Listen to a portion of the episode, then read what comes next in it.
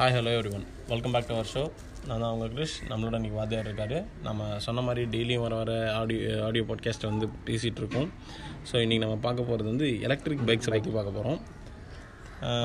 இதை வந்து most used country அப்படின்னு பார்த்தீங்கன்னா eighty percentage of the electric bikes produced இந்த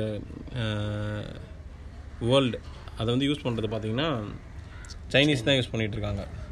சைனா தான் மக்கள் தொகை அடிப்படையில் பார்த்தா சைனா ஃபஸ்ட் இடம், அடுத்தது ரெண்டாயிரத்தில் இந்தியா இருக்கும். ஸோ பொருளாதாரத்தில் எல்லா இடத்துலையும் நம்மளை கம்பேர் பண்ணும்போது அவங்க எல்லாமே ஒரு வளர்ந்த நாடு கண்ட்ரியில் இருக்காங்க. சைனா நம்ம இன்னும் வளர்ந்த நாடு கண்ட்ரிலே ரொம்ப காலமாக இதே தான் சொல்லிகிட்டு இருக்கோம், இந்தியா வளர்ந்துட்டுருக்கு வளர்ந்துட்டுருக்குன்னு.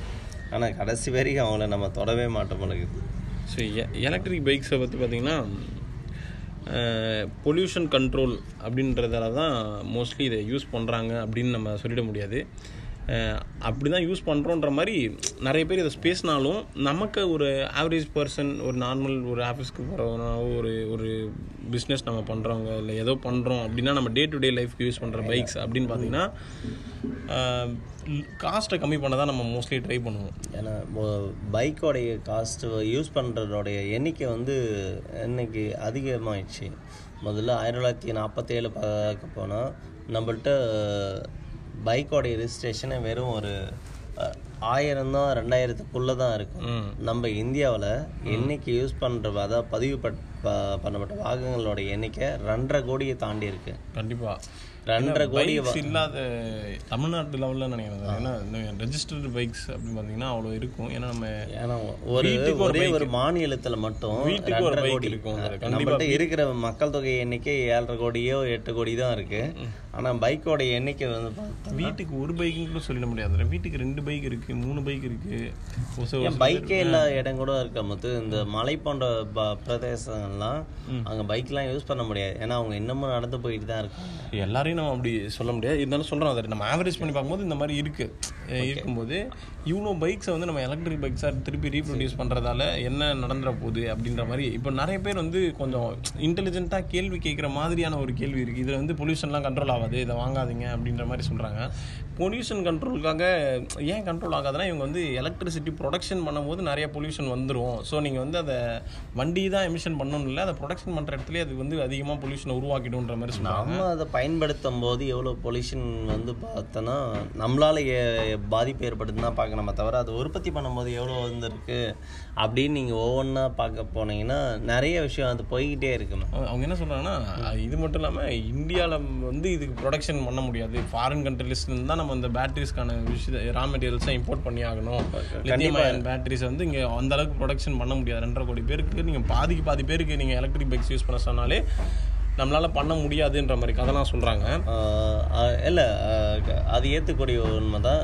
பெட்ரோல் கூட இன்றைக்கி நம்ம பெட்ரோல் பைக்கை யூஸ் பண்ணுறோம். ஆனால் பெட்ரோல் நம்ம உற்பத்தி பண்ணுற கண்ட்ரியில் நம்ம நம்மளுக்கு தேவையான நம்ம பெட்ரோல் எரிபொருளே நம்மள்கிட்ட இல்லையே. நம்ம இன்னமும் வந்து பார்த்தோன்னா இறக்குமதி தான் செஞ்சிட்ருக்கோம்.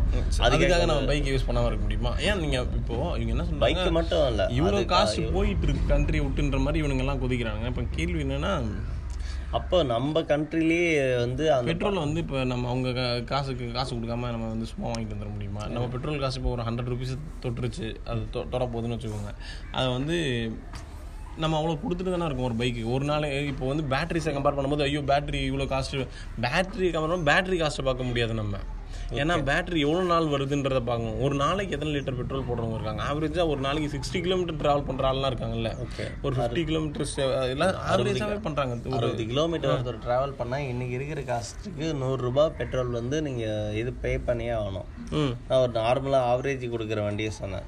அது நீங்கள் பல்சர் மாதிரி, அதுக்கு அடுத்தது என்னது ராயல் என்ஃபீல்டு மாதிரிலாம் இருக்கிற வண்டிக்கெலாம் பார்த்தோன்னா ஒரு இரநூறுவா செலவு பண்ணுற மாதிரி இருக்கும். சேலரி பார்த்தீங்கன்னா அதே ரேஞ்சில் தான் இருக்குது. நீங்கள் அதுக்கு எலக்ட்ரிக் பைக்ஸை யூஸ் பண்ணலாம் அப்படின்றது தான் ஃபஸ்ட்டு சொல்லுங்கள். தவிர ஃபஸ்ட்டு ஒரு மனுஷன் வந்து பைக்கை ஏன் யூஸ் பண்ணணும்? ஒரு இடத்துலேருந்து டிரான்ஸ்போர்ட்டுக்காக டிரான்ஸ்போர்ட்டுக்காக யூஸ் பண்ணணும். அப்போ அவன் டிரான்ஸ்போர்ட்டுக்காக எல்லா கம்பெனியுமே என்ன பண்ணுன்னா ஒரு பொருளை சேல் பண்ணோன்னா அப்போ மெயின் காஸ்ட்டு டிரான்ஸ்போர்ட்டுக்குன்னு ஒதுக்கிற காசை குறைக்கணும்னு நினைப்பாங்க. அப்போ நாமளும் பைக்கை யூஸ் பண்ணுறோம், ஒரு கிலோமீட்டருக்கு ஆவரேஜாக இவ்வளோ ரூபாய் யூஸ் பண்ணுறோம். பெட்ரோல் பைக்குன்னா நாம் யூஸ் பண்ணுறது ஒரு கிலோமீட்டருக்கு மூணு ரூபா வரைக்கும் வரும், மூணு ரூபாலேருந்து ரெண்டு ரூபா வரைக்கும் ரெண்டு ஐம்பது வரைக்கும் வரும்னு வச்சுக்க. அதே எலக்ட்ரானிக் பைக்கை நீங்கள் யூஸ் பண்ணிங்கன்னா வெறும் ஒரு இருபத்தஞ்சி பைசா ரேஞ்சில் இருக்கும். இருபது பத்து மடங்கு அதிகமாக இருக்கும் பத்து மடங்கு அதிகமாக இருக்கும் இது பத்து மடங்கு கம்மியாக இருக்குன்னும் போது நம்ம பார்க்க முடியுமே தவிர, நீங்கள் இப்போ இப்படி சொல்லலாம் என்னென்னா, இவங்க சொல்கிற அந்த லைனை போடுவீங்க, எலக்ட்ரிக் பைக்ஸ் யூஸ் பண்ணுறாங்கன்னா இது வந்து பொல்யூஷன் கண்ட்ரோல்னு நம்ம சொல்லி யூஸ் பண்ணுறோன்னு சொல்ல வராங்க. அப்படி நம்ம சொன்னாலும் கூட இவங்க கா காரணத்தை எங்கே போய் கனெக்ட் பண்ணுறாங்கன்னா, பைக்லேருந்து டேரெக்டாக எமிஷன் ஆகல, ஒரு நெய்வேலி மாதிரி இடத்துலேருந்து நம்ம கரண்ட் கரண்ட் ப்ரொடியூஸ் பண்ணுற இடத்துலேருந்து வருதுன்னு சொல்கிறாங்க. இப்போ என்னென்னா இதுக்கு மாற்று வழியே இல்லை அப்படின்ற மாதிரி பேசுகிறாங்க. இப்போ எலக்ட்ரிக் எலக்ட்ரிசிட்டி ப்ரொடியூஸ் பண்ணுறது ஈஸியான விஷயம் தானே? கண்டிப்பாக ஈஸியான விஷயம் தான். ஏன்னா அது எக்ஸ்பென்ஸ் அதிகமாக ஆகும், அது வீட்டிலேருந்தே நம்ம ஈஸியாக எடுத்துக்க முடியும். இல்லை ஏன்னா சோலார் பவரை கன்வெர்ட் பண்ணி அதை மின்சாரமாக கன்வெர்ட் பண்ண முடியும். நம்ம இதை பண்ணனா கூட ஒரு ஸ்டேஷனில் பண்ண போகிறோம், வந்துட்டு ஒரு பவர் ஸ்டேஷன் மாதிரி ஊருக்கு கொண்டு வச்சு அது மாதிரி. இப்போ வந்து ஓலா என்ன சொல்கிறாங்கன்னா, ஒரு லட்சம் பவர் ஸ்டேஷன் நாங்கள் கொண்டு வர போகிறோம் அப்படின்ற மாதிரி சொல்கிறாங்க. அவங்களோட எலக்ட்ரிக் பைக்ஸ் அவங்க தான் சார்ஜ். இது அதோட அநியாயமாக ஒரு விஷயம். அவங்க அடுத்த அம்பானி மாதிரி வந்து ஜியோ மட்டும் தான் யூஸ் பண்ணோம் இந்தியா ஃபுல்லுன்ற மாதிரி அவர் ஓலா வந்து நாங்கள் பைக் கொடுத்து என்கிட்ட மட்டும் தான் நீ சார்ஜ் பண்ணணும், அப்படி எனக்கு என்கிட்ட நீ பைக் வாங்கினா என்கிட்ட மட்டும் தான் ஃபீல் பண்ணணும். அது ஒரு தப்பான லாஜிக் இல்லை.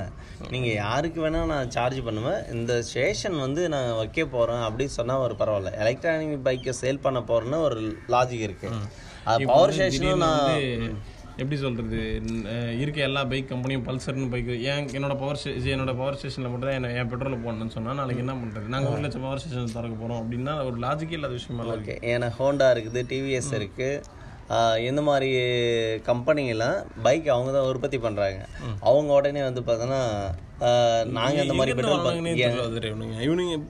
சொல்கிறத பார்த்தா எங்ககிட்ட தான் வந்து நீங்கள் ரீசார்ஜ் பண்ணணும் அப்படி. இது எவ்வளோ பெரிய தப்பான லாஜிக்காக இருக்கும் இதுவே. ஏன்னா ஜியோ இப்போ ஃபோன்ஸ்லாம் விட்டுருக்காங்க, அவங்க தான் நெட்வொர்க் எவ்வளோ தரும். நான் உங்களுக்கு எல்லா ஊருக்கு ஒரு ஷோரூம் திறக்கிறேன், என்கிட்ட மட்டும் தான் நீங்கள் ரீசார்ஜ் பண்ணணும், என்கிட்ட பண்ணால் மட்டும்தான் உங்கள் மொபைலுக்கு ரீசார்ஜ் ஆகும், நீங்கள் வெளியில் வந்து பண்ண முடியாது.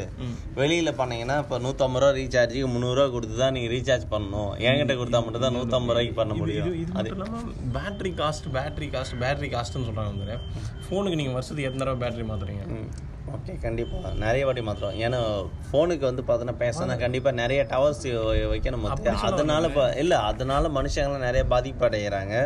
அதனால வந்து பார்த்தோன்னா நம்ம செல்ஃபோன் யூஸ் பண்ணுறது விட்டுட்டு இல்லை, அப்படி சொல்ல வரல. வந்துட்டு பேட்ரிஸ் மாற்றணும் மாற்றணுன்றாங்களே.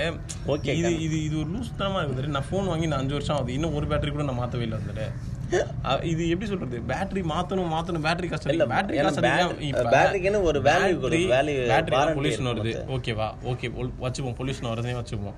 என் கேள்வி என்னன்னா, இப்போ பைக்ஸ்ல பேட்டரிஸ் இல்லாம இருக்கா? சைஸ் பெருசாக போறீங்க நீங்க, ஓகே ஒத்துக்கிறேன்.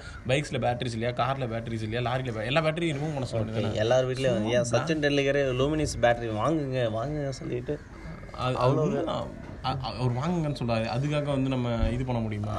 ஏன்னா பேட்டரிக்கு முக்கிய விளம்பரமாக ஒரு பல விதமான ஆங்கிளில் வந்து இப்போ விளம்பரம் பண்ணிட்டு இருக்காரு. மொத்த பேட்டரி வாங்கி இன்வெர்டர் சொல்லுவாங்க. எனக்கு டென்ஷன் ஆகுது அதோட டிமாண்ட். இப்போ பார்த்தீங்கன்னா இன்றைக்கி இருக்க நிலவரப்படி பார்த்தீங்கன்னா பெட்ரோல் பைக்ஸை வந்து கம்பேர் பண்ணும்போது பேட்டரி பைக்ஸால் ஈக்குவல் பர்ஃபார்மன்ஸ் இன்றைக்கி கொடுக்க முடியலன்னா கொடுக்க முடியல தான். ஓகே, ஏன்னா நீங்கள் போய் ரேஸ் ட்ராக்ல போய் எலக்ட்ரிக் பைக்ஸை தூக்கிட்டு போய் ஓட்டு அப்படின்னா சொல்ல முடியாது. பட் இன்னும் காஸ்ட்டும் கொஞ்சம் அதிகமாக தான் இருக்குது. ஒரு லட்சம் ரூபா ஒரு லட்சத்து அது காஸ்ட்ன்றது ரொம்பலாம் அதிகம் கிடையாது. ஒரு ஸ்பெண்டர் பஸ் நம்ம இன்றைக்கி வாங்குறதுக்கு எண்பத்தஞ்சாயிரம் செலவு பண்ணுறோம். ஒரு லட்ச ரூபா எலக்ட்ரிக் பைக்ஸு கன்ஃபார்மாக தாராளமாக செலவு பண்ணலாம்.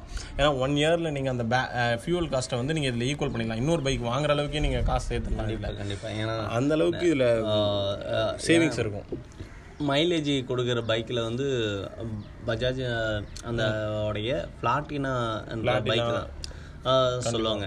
ஏன்னா அது ரொம்ப கிலோமீட்ரு அதிகமாக கொடுக்கும் மைலேஜ். ஆனால் அது ஸ்பேர் பார்ட்ஸ் வந்து கொஞ்சம் ரொம்ப இது வெயிட்லெஸ்ஸாக இருக்கும். அது அது உண்மை தான், மைலேஜ் கொடுக்குன்றப்ப நம்ம கொஞ்சம் இதெல்லாம். ஏன்னா ஃபைவ் ஃபைவ் இயர்ஸில் அதோட லைஃப் லைஃப் எக்ஸ்பெக்டன்சின்னு சொல்லுவாங்க. அந்த ஃபைவ் இயர்ஸ் நமக்கு அது இருந்தாலே போதும், நம்ம இன்னொரு இந்த பைக்கே வாங்கியிருக்க அளவுக்கு அது ஈக்குவல். ஸோ அந்த மாதிரியே நம்ம எலக்ட்ரிக் பைக்ஸை பார்க்கும்போது மைலேஜ் நல்லா தரும், அதாவது மைலேஜ் லோ காஸ்ட்டில் தரும். லோ காஸ்ட்டில் இப்போ பார்த்தீங்கன்னா ஒன் டுவெண்ட்டி ரேஞ்சுக்கு போகிற மாதிரி தான் எல்லா பைக்ஸுமே. நூற்றி இருபது கிலோமீட்டர்ஸ் போகிற அதுக்கு மேலே நீங்கள் வந்து ட்ராவல் பண்ணுவாங்க. ஸோ ஸ்போர்ட்ஸை விரும்புகிறவங்களா இருந்தீங்கன்னா டியூக், கேடிஎம் அந்த மாதிரி ஏதாவது டியூக்கு இல்லை ஒரு இல்லை வேற ஏதாவது பைக் வாங்குறவங்க வாங்கிக்கலாம். ஏன்னா ஸ்போர்ட்ஸ் பைக்கு எல்லாருமே ஸ்போர்ட்ஸ் விளையா பைக்கில் கலந்து போகிறதில்ல. மற்ற இல்லை ஒரு சில பேருக்கு ஒரு பைக் மேலே கிரேஸ் இருக்கும், இந்த பைக் நான் வாங்கணும் அந்த பைக்கை வாங்கணும்னு ஸ்பீடுக்காக வாங்குறவங்க இருந்திருப்பாங்க. அந்த மாதிரி ஆளுங்க அதை யூஸ் பண்ணாலும் கூட ஆவரேஜாக நம்மள மாதிரி ஒரு லைஃப் ரன் பண்ணுறவங்க எலக்ட்ரிக் பைக்ஸை தாராளமாக நாங்கள் ரெக்கமெண்ட் பண்ணுறோம். ஸோ வாங்குறவங்க கண்டிப்பாக வாங்கிடுங்க. So bye to everyone. நாளைக்கு நாங்கள் வந்து ஒரு வேறு ஒரு நல்ல டாப்பிக்கோடு வந்து சந்திக்கிறோம். Bye to everyone.